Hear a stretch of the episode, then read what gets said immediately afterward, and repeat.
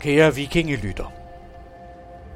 Du kan nu høre Jeanette Varbergs nye podcast Fortidens slagmarker. Hun fortæller om 6.500 års blodige krige og kampe. Find den, hvor du plejer at finde din podcast.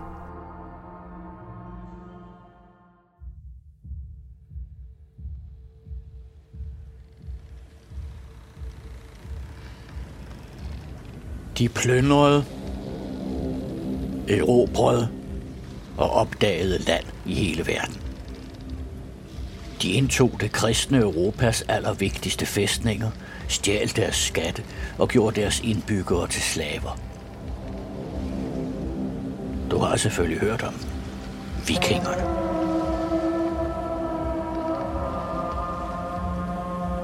Men hvordan blev Skandinaviens folk som magtfulde krigere og købmænd? I den her podcast vil radioverden Anna Winter og Jeanette Warberg, forfatter til bogen Viking, i seks afsnit tage dig med på en tur gennem vikingetiden.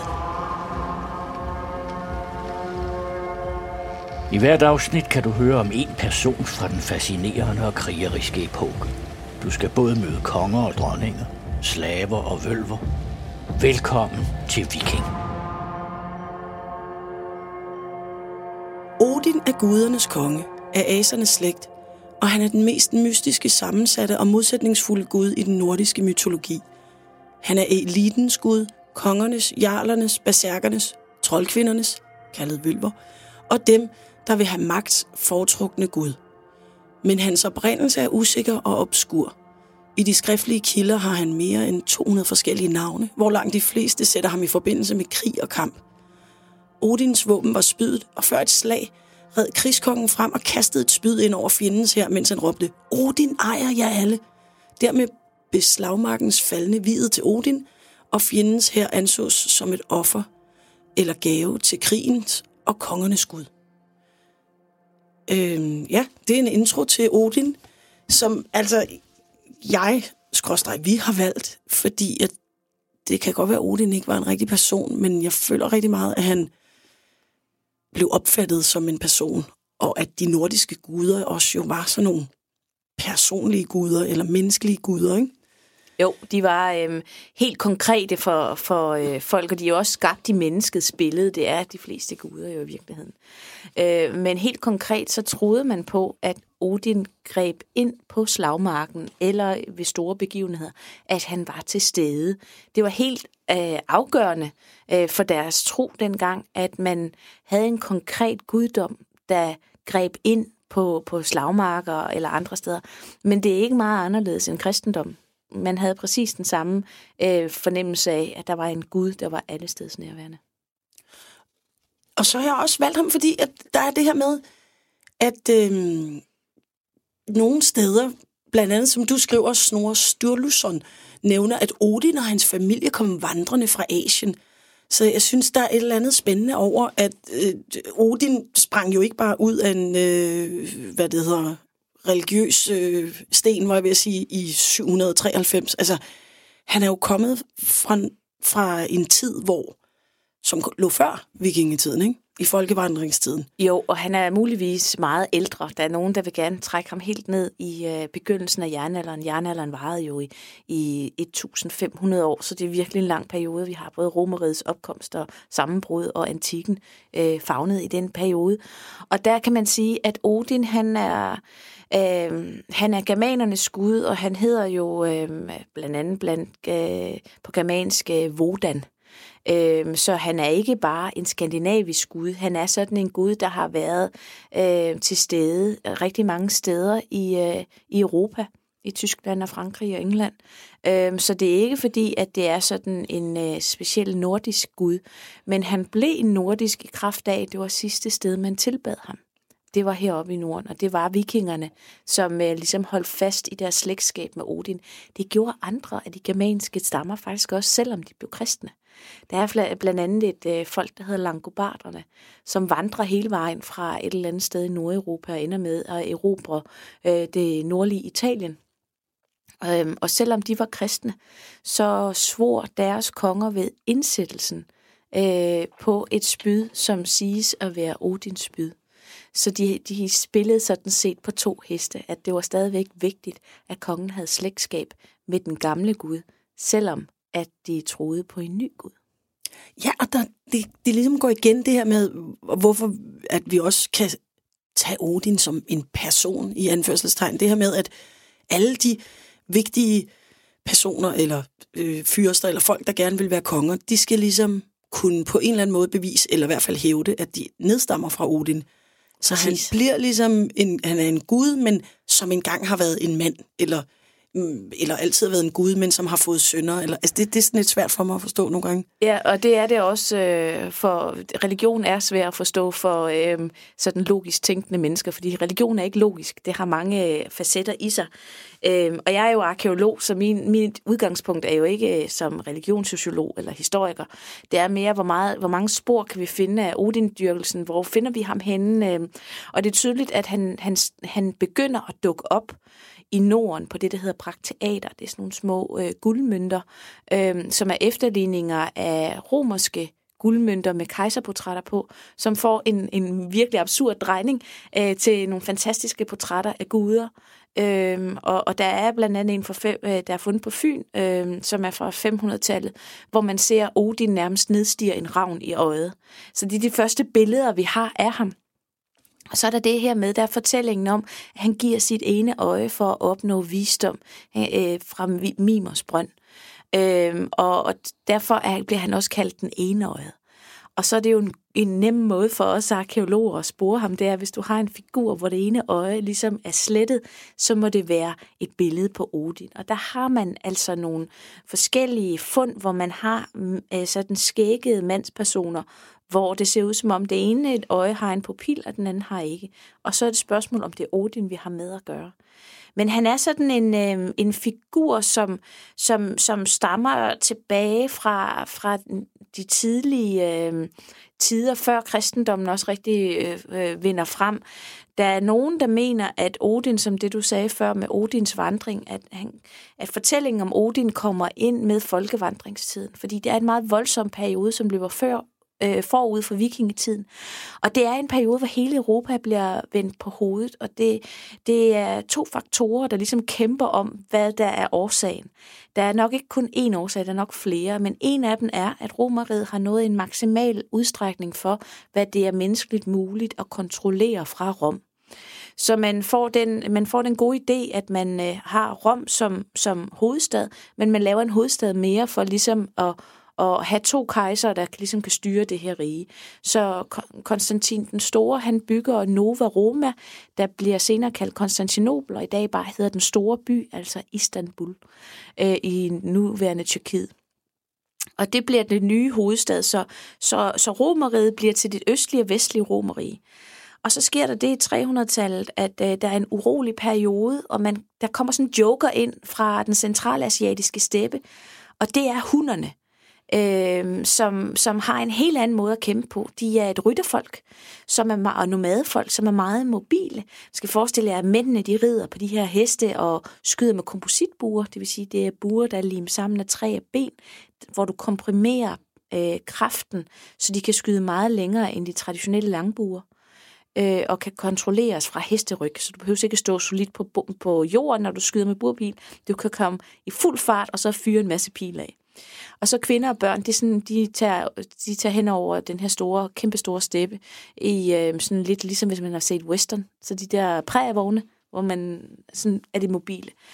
Og de, øh, de trænger sig på mod Europa, øh, og det første, de rammer ind i, det er Ukraine og det nuværende Rumænien, hvor der bor et folk, der hedder goderne som øh, bliver redselslagende over dem her, der lige pludselig, de aner ikke, hvem de er, lige pludselig er de der og, og angriber, og nogen de vælger at underkaste sig hunderne og siger, okay, I bestemmer, vi rider med jer og smadrer de andre, det er en overlevelsesstrategi. Så er den anden del, der vælger at flygte ind i romeriet. Øh, og det får de lov til, øh, og man opretter sådan en flygtningelejr. Øh, man glemmer bare at give dem mad. Og når du har sådan 80.000 mennesker, ikke? Ja, der det holder ikke. Der er ikke for mad. Æ, øh, så de begynder at kæmpe mod romerne. Og, og det, der egentlig sker, det er, at øh, goderne, de vinder det her slag mod romerne, begynder at vandre rundt i romeriet, og starter, starter med det her, der hedder øh, folkevandringstiden. Og det er simpelthen, hvor flere af de her kæmpe store øh, folk, de ligesom bryder op og begynder at vandre rundt i Europa. Og, og det, øh, det går ud over det, det vestlige romerige, som, som tæller blandt andet Italien og Spanien, og, og, og det vi i dag kalder Frankrig og dele af Tyskland, og England også. Det bryder sammen simpelthen, øh, og, og overlever kun med Konstantinopel som hovedstad. Og der, vil man, der er store dele af det, vi kalder Europa i dag, deres land var ligesom frit. Det var den, det var den her, og de mennesker, der var stærkest, der kunne slå sig ned og overtage. Så der var sådan en magtvakuum, hvor man vandrede rundt, og det var sådan øh, øh, kæmpe store herrer, der var, der var holdt sammen af familie- og slægtsdynastier. Og de her familie- og slægtsdynastier, de skulle have en retfærdig, de skulle retfærdiggøre, at det var dem, der bestemte frem for andre. Og det gjorde det ved at sige, at de var øh, øh, i familie med guderne. Og derfor er det jo interessant med, med Snorre Sturlasons øh, beretning om, at Odin han kom vandrende ind fra Asien. Der er jo nogen, der mener, at Odin han er Attila, øh, hundernes konge. Det er måske lige at trække den lidt meget, men der er i hvert fald en erindring om, at der var nogle nye magter, der kom ind, der kom vandrende. At det her med, at der kan komme et nyt folk ind og overtage efter nogle, øh, nogle gamle dynastier, at, at det var på en eller anden måde til stede på det tidspunkt, hvor man byggede nogle af de her fortællinger om Odin op.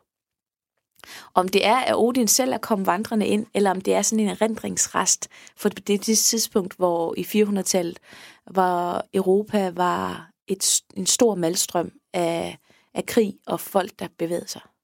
Ja, og det, og det er jo det der, ja, det er det, den opstår, religionen. Og så kan man sige, du, du beskriver også, der kan også være reminiscenser af romernes mitraskult, eller måske er det i virkeligheden en, en gryde, mm, hvor man har kogt øh, meget af det sammen, ikke? Jo. Og, og lavet en, en Odin, og alle hans, altså der er jo alle de andre, nu har vi valgt Odin, men han er den vigtigste, han er ligesom alfaderen, ikke? Jo. Og så, og så er der Frik. Det, det, der står et sjovt sted i din øh, bog, blandt andet om hans kone, der står sådan noget med, hun vidste alt det samme som ham, hun sagde bare ikke noget om det. Præcis. Det synes jeg er enormt morsomt. Altså Frik, hun bare sådan, ja okay, uh, whatever, ikke? Men ja. ja, der står her, Odin var gift med Frik, som besad samme viden som sin mand, men holdt den for sig selv. Ja. Det var så Frik, ja. Og, og i, i øvrigt, så har du øh, også i, i bogen, er der sådan et fedt, hvor jeg jo har fundet mit eget navn, Nana. Præcis. Stavet på den rigtige måde, med tre ender i alt. Ja. Men der er sådan et uh, slægtstræ for alle de her guder. Og, og det er jo, altså får man det Får man det med fra, fra starten, eller er, er det, det er noget, der bliver opbygget i løbet af Det ved man ikke helt, vel? Det ved man ikke. Man har det jo fra, fra sagagerne og sådan noget, ikke? Ja, og så har man sådan, hvis man kigger på det strukturelle i det, så, så hvis man kender noget til den romerske gudeverden, så er Odin nok Zeus, ikke? Øh, ja. Øh, så man har, øh, og Jupiter, ikke? Øh, det var lige en græske, jeg ind der. Men, øh, men, det, men, men det ligner lidt det, man kender fra andre gudeverdener. Og så er der jo den her fortælling om, at Odin han vandrede ind, og så var der de gamle frugtbarhedsguder, som er Nord og hans øh, børn Frej og Freja, der ligesom var en reminiscens af, af vanerne, der var de gamle guder. Og det kan jo godt være en eller anden fortælling om, at man har haft en, en anden tro på et tidspunkt, og så er der kommet en ny tro, der ligesom er vandret ind med nogen. Ja, og man har så, undskyld, man har kombineret det også med det her med at ofre. Altså at sige, ja. hey, og Odin i øvrigt kan vi også ofre mennesker og dyr til Odin. Og, altså det er sådan meget en, en, en, en, øh, en, en kombi. En, en ja, og det er jo også det, altså vi har en masse ofringer fra arkeologien. Vi ved bare ikke, hvem det er blevet offret til. Det er jo det, vi har, de her skriftlige kilder, som ligger øh, oppe i middelalderen, som ligesom på en eller anden måde skal trækkes ned over en praksis, vi ikke kender, for vi aner ikke, hvordan de udøvede religionen. Jeg ved godt, der er asatroende i dag, som har fundet på deres egen måder at tilnærme sig guderne, men det har faktisk ikke, øh, hvis man kigger i de, den viden, vi har inden for, for, øh, for arkeologi og religionshistorie, så aner vi ikke, hvordan de gjorde. Man har sådan nogle glimt af, hvad, hvordan man kunne, kunne, øh, kunne tilbede de her guder, og der er offringerne jo en af de store ting, som ligesom går igen. Øh, og, og man kan sige, at, at kongen var på en eller anden måde bindeled til gudernes verden. Det var derfor, han var så vigtig, også i ritualerne. Så de store voldsomme ritualer, er det nok kongen selv, der har stået for de store fester. Og så har der været goder eller tuler, som man kalder dem, som har været mandlige præster, der har foretaget de her øh, ceremonier, og så har der også været kvindelige øh, vølver, eller man har også fra Ibn Fatlands beskrivelse af vikingerne ved Volga i 900-tallet, der møder vi en dødens engel, der er sådan en gammel dame og hendes datter, der foretager en begravelse af en stormand. Så de her kvinder, de kan også have en rolle i kulten, og det er ret vigtigt at holde fast ved, fordi der sker jo det med kristendommen, at der er det kun mænd, der kan udføre ritualer. Så der, der sker kvinderne, bliver kvinderne skåret væk fra det offentlige rum fuldstændig med kristendommen. Ja, og, og Odin deler jo faktisk altså rimelig meget med Freja, som man ligesom ja. kan se, der står også noget med, jamen Freja, hun, hun var, som du siger, fra den der anden slægt, Øhm, men, men de delte nogle gange altså øh, de krigerne i, i, imellem sig. Ja. Hun fik nogen i sit sted. Hvad er det, hendes sted hedder? Det, det er Folkvang. Folkvang, ja. Og det gør hun, fordi at hun lærer Odin at sejde. Og sejde, det er en form for øh, trance. Gerne, hvor du tager nogle, nogle stoffer. Vi ved, der er fundet for eksempel bulmeurt, som er sådan en, øh, en urt, som giver dig en svævende fornemmelse i kroppen, hvis du doserer det rigtigt. Hvis du doserer det forkert, så kan du faktisk dø af det. Men det er sådan en, øh, der, der giver dig hallucinationer. Og der er også fundet i andre grave, i Oseberggraven for eksempel, er der fundet hamplante, Spørgsmålet er, om det er pudefyld eller noget, hun røg. ja, eller spiste. Eller, ja, præcis. Ja. Men det her med ligesom at... Øh, at opnå en anden slags bevidsthed ved at gå i trance, og så kan se ind i fremtiden, eller se gudernes øh, verden. Og der er også noget sex involveret i det, men altså, det der med, når man den seksuelle akt på en eller anden måde åbner sindet for nogle andre erkendelser. Så der er også sex forbundet med det at være vølve på et eller andet plan. Øhm, der er nogle ord i det, som, som det er, at, at man ser ordet indtrænge flere gange, og det er fysisk indtrængen. Om hun så bruger en atrap eller en mand, det er så, hvad det er. Men, men derfor er det meget kvindefag, det her med at, at, at gå i trancen. Øhm, men det vil Odin også lære, fordi han er visdomsgud også. Så det lærer Freja ham. Og som, som øh, pris, så skal hun have nogle af de faldende krigere over til sig. Og derfor er Odin også så sammensat en person, fordi selvom han er den her meget voldsomme øh, krigerfigur, han er alfaderen, den gamle mand med det lange skæg og det ene øje, så er han altså også sådan en tvikønnet person. Fordi for at være og mestre sejten fuldt ud, skal du være kvinde. Derfor er det også ret sjovt, at man har et fund fra, fra lejre lidt uden for Roskilde, hvor det er de gamle kongers sted. Det er her, man fra, siden jernalderen har haft en kongeslægt boende. Danernes kongeslægt er det sandsynligvis. Og der i en udgravning, der fandt man en lille sølvfigur, der viser en kvinde, der sidder på et tronsæde, hvor der både er to ravne og to ulve, og det ved vi jo, det er Odins kendetegn. Øh, og personen har også et overskæg, men en meget, meget fin kjole på, ikke? Og det er sådan noget, som arkeologerne kan skænde sig om fra nu af øh, til evighed, også med, med religionsforskere og andre. Fordi hvem sidder der? Er det Odin i kjole? Eller er det en vølve?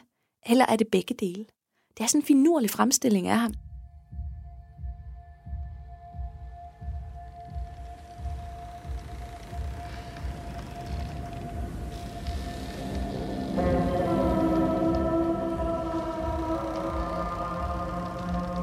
Meget sammensat, ikke? Fordi jo. der også...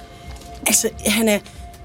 Han, når han når han erobrer nyt land, ligesom det her med folkevandringstiden, altså at han ligesom står for det her med, jamen så hvis Odin erobrer noget nyt land, så fordeler han det mellem sine sønner, og ganske ligesom man, hvad kan man sige, som en konge, der vandrede rundt i vikingetiden eller i folkevandringstiden øh, gjorde. Ikke? Men der er også det her med, at han både sådan voldelig, og han, han er krigernes, man, man, man, øh, man hvad er det, man kalder det, man dedikerer slagmarken til ham. Men han er også sådan en intellektuel, som du siger, ikke? Ja. Han er øh, visdom, og så det her med, at han sådan helt Jesusagtigt, men overhovedet ikke Jesusagtigt, hænger sig i et træ. Han gør det frivilligt. Jesus bliver klynget op af nogle onde ja. øh, romer, ikke? Men, men... men begge, begge, begge to bliver stukket af spyd undervejs. Der er nogle sammenfald mellem de to myter, som er påfaldende. Ja. Og vi kan ikke sige andet end de påfaldende, for vi kan ikke bevise det ene eller det andet. Men der er noget med, at der er nogle fortællinger, som er så stærke, at det gennemsyrer. Om det så om fortællingen om Jesus kommer fra Odin, der hang i træet, eller den anden vej rundt, det kan vi jo ikke vide.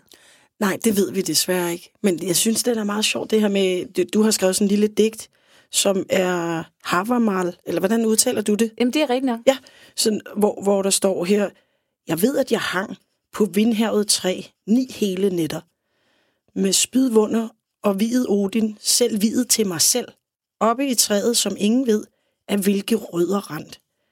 Ej håndrakte brød mig, horn ej heller. Ned rettede jeg øjet, tog runer op, og under råben faldt af ned. Hvad er det, han beskriver her? Altså, hvad, hvad er det, han har oplevet? Øh, ni, ni nætter, det, det, så langt er jeg med. Ja, øhm. og der hænger han i et træ som et offer til sig selv, for at opnå visdom.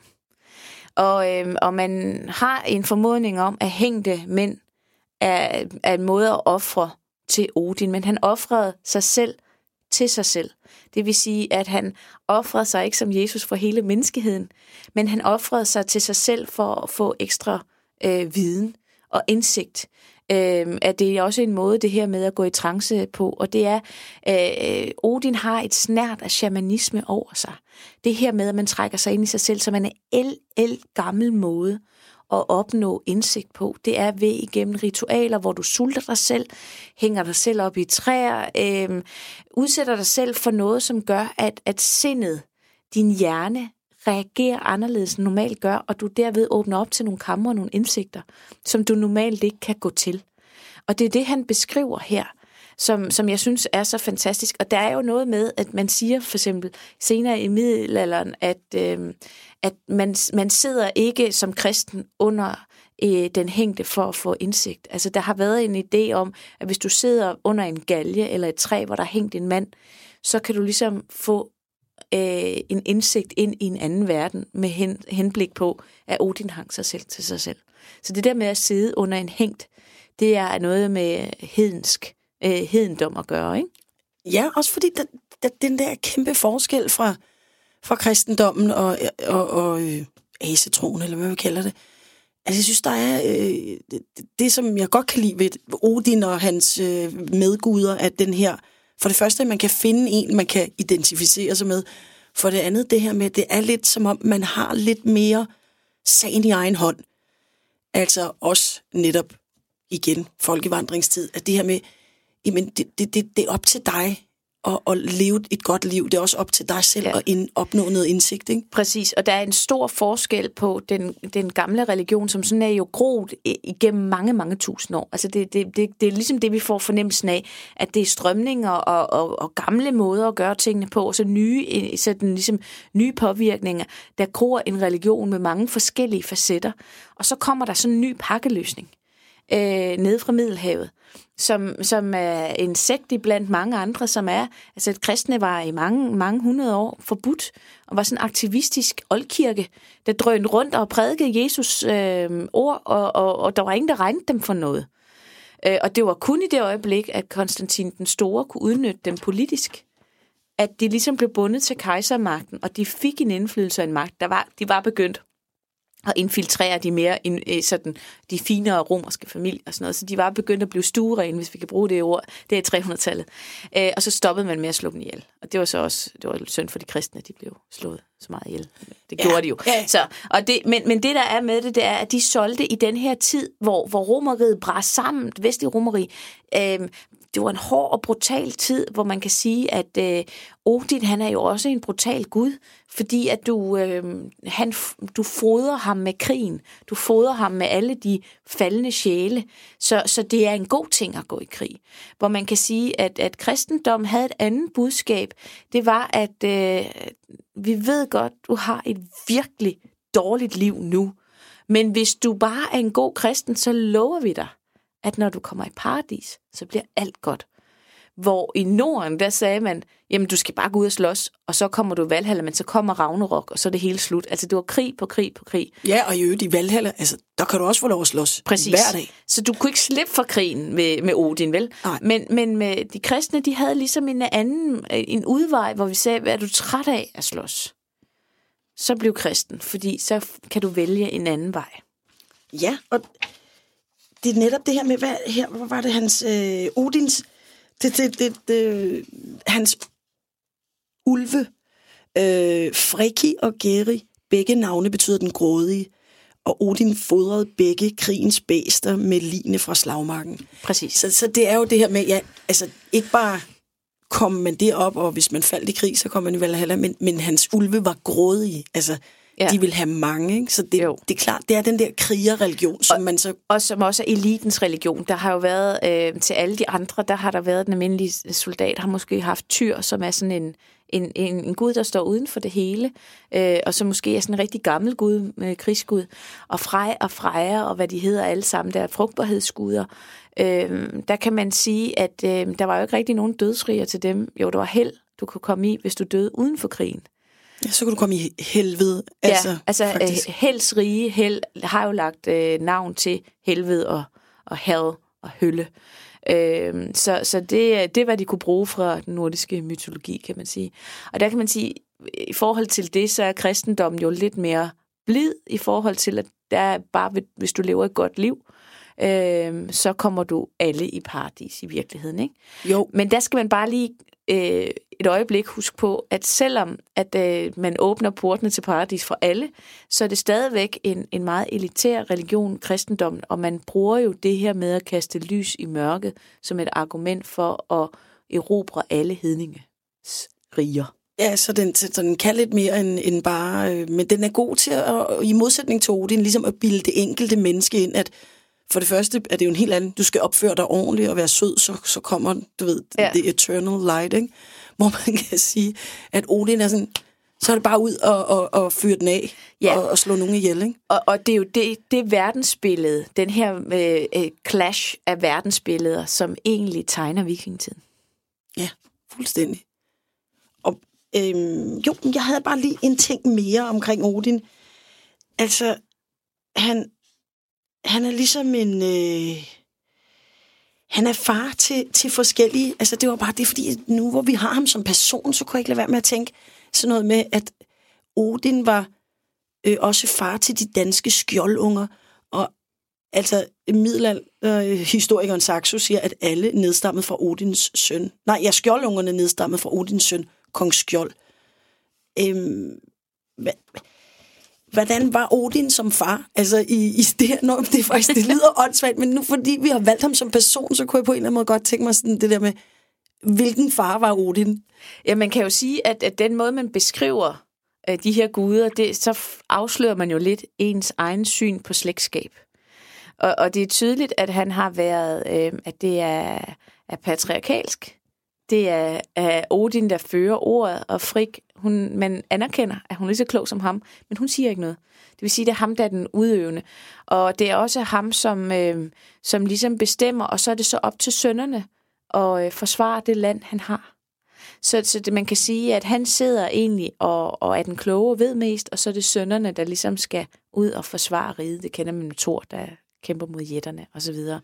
så det er bare, øh, han er sådan en typisk patriark i hans, øh, i hans beskrivelse, så er der jo selvfølgelig også det her med, at, øh, at Odin han har jo så en, en blodbror, som er Loke, som man ikke rigtig forstår, hvorfor han lukker ind i familien. Fordi han er jo han er jætte, men fordi han har Odins blod i årene, så bliver han også en gud.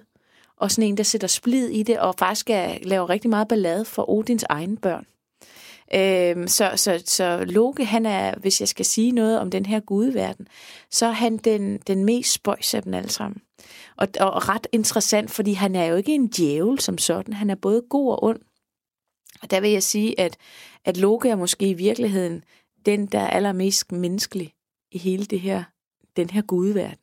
Øhm, så så han, er, han er en sjov figur, og vi finder ham faktisk i fundene også, øhm, hvor man kan se, der er nogle fortællinger om, at, Loke han tabte et vedmål, og så fik han syet munden sammen. Fordi Men han... er, er Odin far til Loke?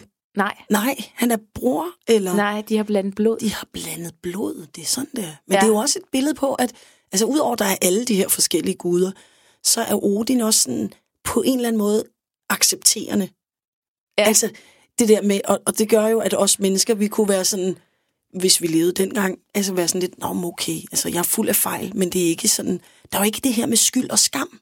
Nej, ikke, slet ikke. Odin er ikke en sådan en godt være, han er den der patriarkalske far, men han er ikke den der, far er skuffet. Altså, far er mere bare sådan op på hesten igen. ja, altså, ud af Europa mere. Ja, kom så. Ja.